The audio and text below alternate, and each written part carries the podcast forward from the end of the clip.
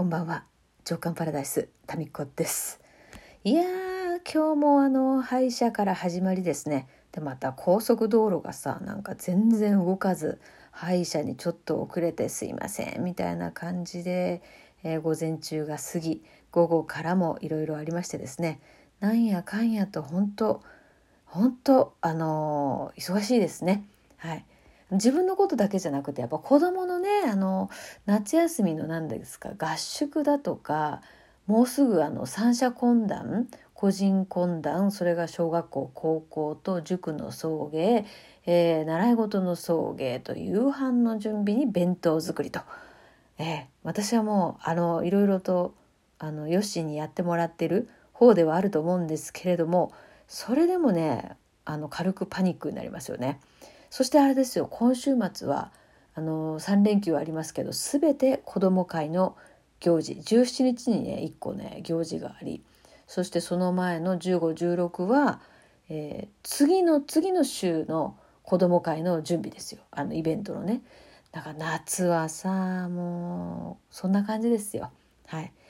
まああの容量がね私が悪いだけかもしれませんが、まあ、皆さんそれぞれのねあの立ち位置でいろいろとこの夏はもうちょっとハードにあるんじゃないでしょうかね。あのこんなお便りが届いています。はいご紹介します。えー、さあこさん、タミコさんいつも楽しいトークありがとうございます。5月末から保育園児がウイルスを次々と持ち帰り本日4回目の発熱で自宅療養中です。さあそうですか。えー、仕方ないと頭では分かりつつ、その都度仕事の調整をしていろいろやりくりするのは全て母である私。さらに、同居の義理の両親はいろいろ言ってきてイライラ。ほとほと最近、母と娘の役割が嫌になり、投げ出したい今日この頃です。でも、先日の七夕の詐欺の会に参加させていただき、1000万円なくしても不幸にならなかった民子さんの実話を聞き、すべてはやっぱりアルンダモードなんだなぁと深く実感しました。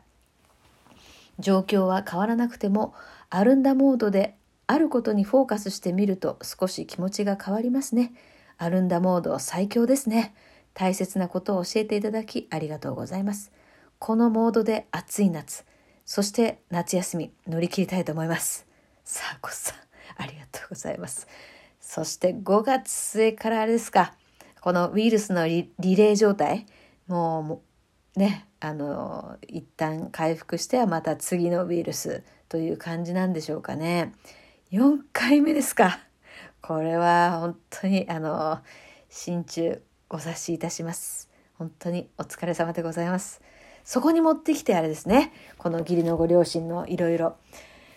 まあ、これはねイライラすると思いますよ。そしてあの母と嫁の役割が嫌になり投げ出したい今日この頃いやごもっともじゃないでしょうかねこれは。あのそうですねこの役割だからこのこのねまあこの状態ってもう非常にあのお子さんをね育てながらお仕事されている方も分かるよっていう感じだと思うしあの義理のご両親のみならず実の親でもですねあの一緒に住んでなくても近所に住んでいるだけでもですね結構イライラの原因だったりするわけですよ。まあですからもう本当に200%共感いたしますということでですねさあこさんにねぎらいの波動をお送りしたいと思います。はい、もうこうなりますよ。でそういう時ってねそうそう私この間のね七夕のこの「週刊の空寺」の皆さんと直接お話しする回で、まあ、1,000万詐欺の体験談をですねシェアさせていただき皆さんの質問にも答えまあこのまあ何があってもですね不幸にはならなかったんだよねっていうところが、まあ、佐和子さんのね、えーまあ、心に届いたようですね。うん、で私はですねそのまあ不幸にはなぜかねなれないんですよねお金がなくなっても不幸にはならないというですけどねこのまあこのいろんなことをねアルンダモードで見たとしても、えー、不幸にはあのねいろんな状況で不幸にならなかったにしてもイライラはしますよ。イライラはしてもイライラすることと不幸って違うじゃないですか。イライラはします。はい。あのー、そうイライラはするんですけれどもずっとそのイライラのきっかけによってですねなんで私はこうなんだろうとかですねそこからイライラスタートでいろいろ考えるのでだからイライラしていろいろ考えるから 不幸になっていくわけですよね。だからイライラしたところで止まっとけばいいんですよ。でイライラ始まりでぐるぐる考え出すと本当にねあの不幸な感じになんで私って私ってかわいそうとかですねそんな風に泣けてきちゃいますよね なんかね。このイライラからいろいろ考え出すとだからイライラいろいろイライラいろいろイライラいろいろっていうのが不幸になるんですね。でイライラするのは本当ね当然これ人間ですからそりゃイライラしない人なんていないと思いますよ。なのでイライラするのはちょっとイライラって何回言った私イライラはしていいと思います全然。であのまあ私調べでいくとですねあのイライラする原因ってなんか流されていく自分のやりたいことが全然完結完了せずに人の用事に流されっぱなしでなんかそれがね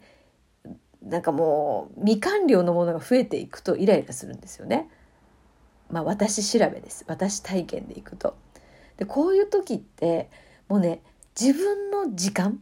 を取るのがもう最優先かなと思います。だから人の期待に応えるより自分の期待に応える。でこれって時間を取ると言ってもそれができないんだよっていうとこなんですよね。なんですけど自分の時間を長く取るという必要はなくて取れないんでねこういう時って自分の時間を深く取るということを私はなるべくですねするようにしていますですから5分でも10分でもなんならもっと短くってもいいのかもしれない。で深く取るってじゃあどういうことかっていうともうね自分が好きな私の場合はお茶であることが多いんですけどね緑茶を美味しく入れてめっちゃ味わいながら美味しく飲む美味しく飲める環境でこう私はこう自分の今机のとこにいるんですけどここにですねお気に入りのランプがあるんですよ。このランプを灯して朝ですね大体ね灯して美味しい緑茶を入れてであのまあ時にはですね私ジャズが好きなのでジャズをですねあのヘッドホンで聴きながら美味しいお茶時には夜は美味しいワインを飲む。でこれだらだらなんか長時間とかではなくもうねこの時間はもう自分のための時間っていうこの短い時間に深く自分の声を聞く自分、まあ、声を聞くっていうとまた何かしなきゃいけないような感じになると思うんですけどあの深く味わうですね。で時には私アクセサリーも好きなのであのアクセサリーをですねひたすら眺めているとかそんなのもありですね。うん、こう好きなものに没頭するみたいな感じうんそういう時間を取るようにしてますね。あと瞑想とかね。でも大体こういう時って瞑想するとさ爆睡してんだよね。でも爆睡したってなんかもういいいいんじゃないっていう。そういう感じ、まあ、美しいなと思うものをじっと見るとか美味しいなと思う、まあ、緑茶とか、うん。まあ、これねお菓子とかまたそういうものにね走るとねまたこうどんどんこう太っていったりとかしてまた嫌になってきたりするのでまああのそういうこう自分をご機嫌にできるうなんかレスキューセットみたいなものをですね準備しておくといいかもしれませんねお香とかね。であとこう嫁っていうその役割と母親っていう役割をもうもうなんかやめたくなりましたっていうそういう瞬間ってあるよねありますよ。だから結局ねこれって別に母親を辞めたい永遠に辞めたいとかって言ってるわけでもなくそれをやめたいって一瞬思った自分を責める必要も全くなくいやそうなりますって全然もうみんなそうなるから。ただ単にただ単にというかただ自分のその時間自分と向き合うというかそういう時間が自分をこう機嫌にするっていうとまたなんかちょっとハイテンションな感じなんだけど自分がホッとできるとかリラックスできる、うん、時間が不足しているっていうそこなんですよね。でまたそこでこう充電したらですねあのやっぱり母親っていうのも悪くないかなっていうふうに思えたりとかまあそのなんかイライラするなって思う相手に対してもですねまあそういうふうにも取れるんだねとかそう思うんですねっていうふうにですねなんかまともにこう同じ土俵であの言い合わないというかそういうふうなですねゆとり、まあ、要するにゆとりなんだよね。うん、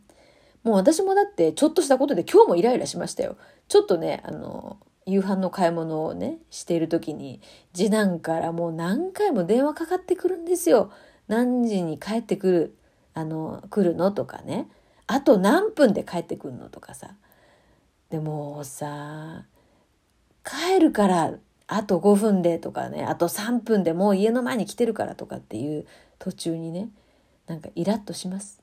イラッとしますけれども、まあ、こういうほら自分のこう好きな時間をさ持つことによってイラを長引かせない、うん、イライラからいろいろ考えるとなんかもうかわいそう自分みたいになっちゃうのでイライラするよねっていうところでもう思考とこのイライラをですねつなげないっていうあ終わっちゃった。